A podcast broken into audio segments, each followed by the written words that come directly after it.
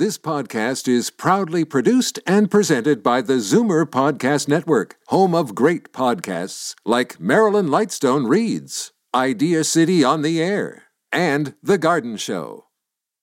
You're listening to an exclusive podcast of Fight Back on Zoomer Radio, heard weekdays from noon to one. You're listening to an exclusive podcast of Fight Back on Zoomer Radio, heard weekdays from noon to one. Fight Back with Libby Znaimer on Zoomer Radio. Welcome back. We turn now to news on the terrorism front. After last week's shooting of a would be suicide bomber in Strathroy, Ontario, Public Safety Minister Ralph Goodale promised that the government would up its game in response to the terror threat. What's the plan? The Liberal government is going to appoint a de radicalization czar. So here's the thing. Obviously, these programs are a good thing. Every Western country has them, but they do not necessarily work. So, on the one hand, we have ISIS sympathizers who want to spill Canadian blood and are preparing to do that.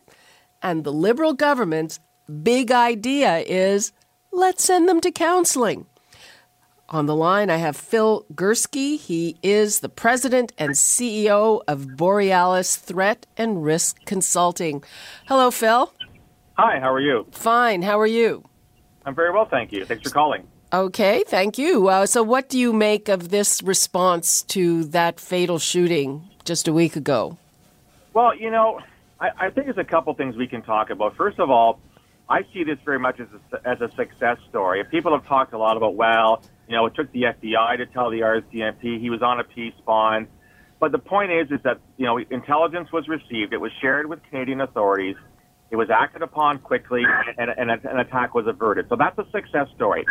Now, yeah. Wait a minute. Wait. A, wait Sorry. a minute. But let me. The, the guy was on one of these new peace bonds. He had all these restrictions, and yet he still managed to get all the materials he needed to make this bomb and to post one of these so-called martyrdom videos when he wasn't supposed to have access to that. So how is that yeah. a success story? Well, it's, it, it, uh, that's what I'm saying. It's a quasi success story. So okay. No one died except for the driver, so that's a good thing. Okay. The intelligence worked the way it's supposed to. Now, the questions that everyone's asking, and I, I think we agree on this, he was on a peace bond, he had conditions, and yet he was able to do that. The problem is, is that the RCMP or the OPP or whatever force you want to call doesn't have the resources to watch everybody on peace bonds. Okay, there's lots of peace bonds in this country. Very, there's only 11 or so for terrorists. The rest are for all kinds of other offenses. And our authorities do not have the horses and the resources and money to watch all of them. So they assessed, and I'm not going to Monday, Monday morning quarterback this because I don't believe in that. They assessed that Aaron Driver at the time did not represent a, a serious threat. That's why maybe they didn't dedicate the resources they have to them. Okay. Hello? Yeah, does that make any sense then? Uh, okay, that makes sense. But, uh, you know, they said with a bit of fanfare, we're going to up our game, and they come up with this de radicalization thing. So no one argues that, that it's a bad thing to try to de radicalize people, but, but what's the track record of these programs? Is there a magic bullet so that they work? No, there's not, and and that's what you know. I, I you know look at I worked for CSIS for 15 years. I worked in intelligence for 30 years. I, I fully support this program, and with a couple of caveats. So you're right, it's good. It's relatively inexpensive compared to investigation, so that's a good thing. If you turn one or two people away from this pathway, you've done a good thing as well. You save resources, you save lives. The caveats are two, I think, a couple fold. First of all, the government can certainly fund it, but the government can't run it. What I mean by that is that the government and no government has the credibility to start dealing with religious issues. Okay, so they're going to have to rely on local partners. And I've, I've met some amazing people in Canada who want to do that.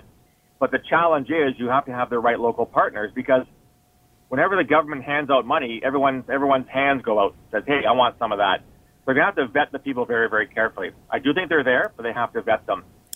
The second point. Sorry, go ahead. Yeah, the the the the thing that you know I have to say bugs me about this is that okay, this the, the government promised this de-radicalization czar or office in the election campaign. So they were criticizing the conservatives for taking a hard line. So to me, this just kind of illustrates, you know, a kind of namby-pamby. Let's send them to counseling. Let's try to understand what made them do this. When you know these are people who want to kill us. You're right, but see, the point is, is that it's not namby-pamby because the whole point of, of and, and I, I will take issue with the word de-radicalization. I don't believe in de-radicalization personally. But what the program I think is going to try and do, and if it does this, it'll be a success, is to identify people early enough that are just dipping their toe in, in the violent waters, if you will, so before they become fully radicalized and divert them from that pathway. In the same way, we do the same thing with drugs and gangs and all kinds of other things. So that's why it's a good idea. The challenge is going to be to, to have the, the wisdom within the program to say, look at, you know, we're dealing with so and so. So and so is not responding. So and so doesn't want to listen to us. The program is not working. Therefore, the person has to become of interest to the RCMP or CSIS. It becomes a national security concern. That's what has to happen in these programs as well. But at the end of the day, if they if we divert a couple of people away from this pathway, it'll be inexpensive and it'll be an easy sell for communities and it'll be a success story. Yeah, but what's to stop them from, you know, it, it was interesting. Uh, I was just reading about another investigation. So there were two people involved. One of them was, was very upfront about his beliefs, but the, the other one, you know, kind of fudged it. What's, what's to stop them from lying to say, yes, I, I'm changing my ideas when they aren't really? Nothing. And I blogged about this the other day, um, the exact issue. They, and they're encouraged to lie. They're encouraged to pull the wool over our eyes by groups like Islamic State there's nothing to stop them. So you have to have robust measures in place to, you know, it's the old, it's the old uh, nuclear deterrent theory: trust but verify.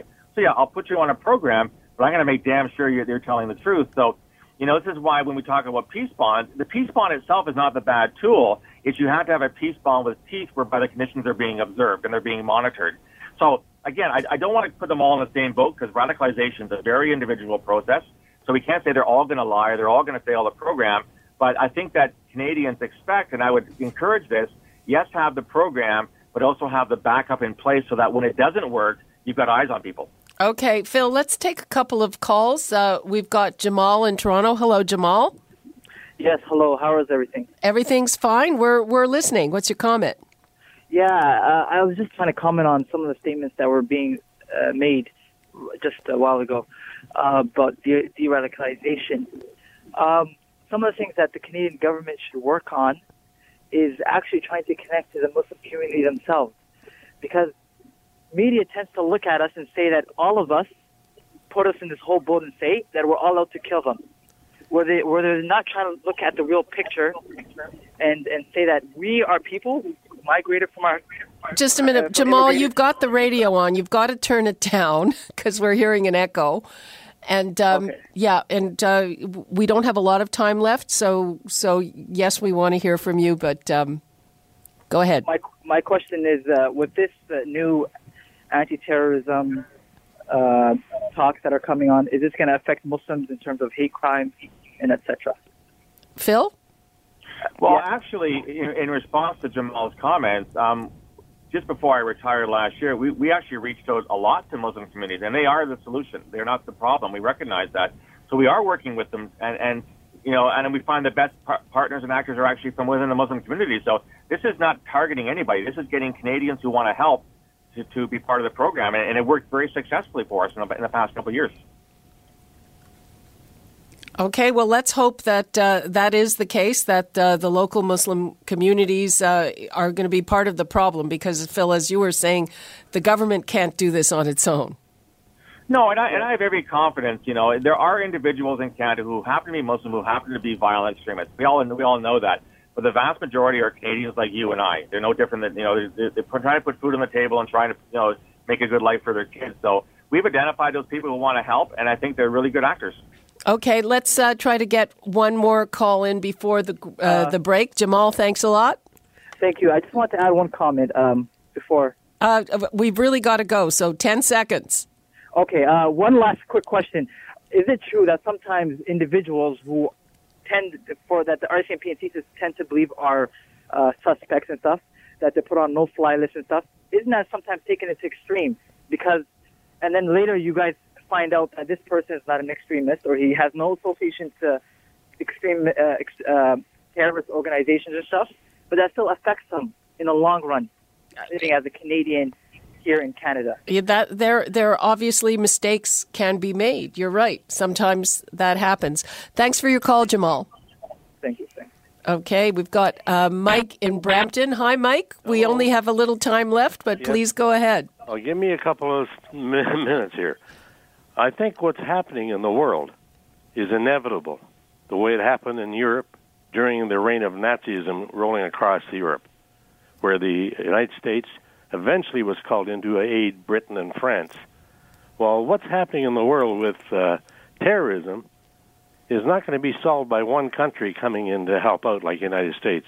I think it's inevitable down the road we're going to be headed for a world garm, gu- a world army, a world government, and a world court.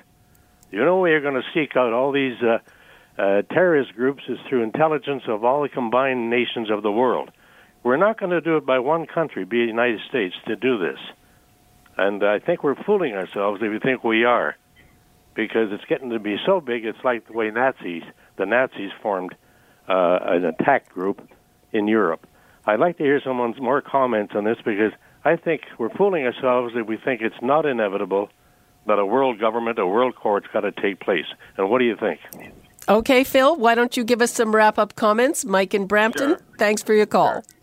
So first of all, we got to be really careful not comparing these guys to Nazi Germany. They're they're they're such a infinitesimally small problem. This is not a world threat. It's not existential. But it, further to Mike's point, we actually do share intelligence all the time. That's exactly what happened last week in, in Strathroy.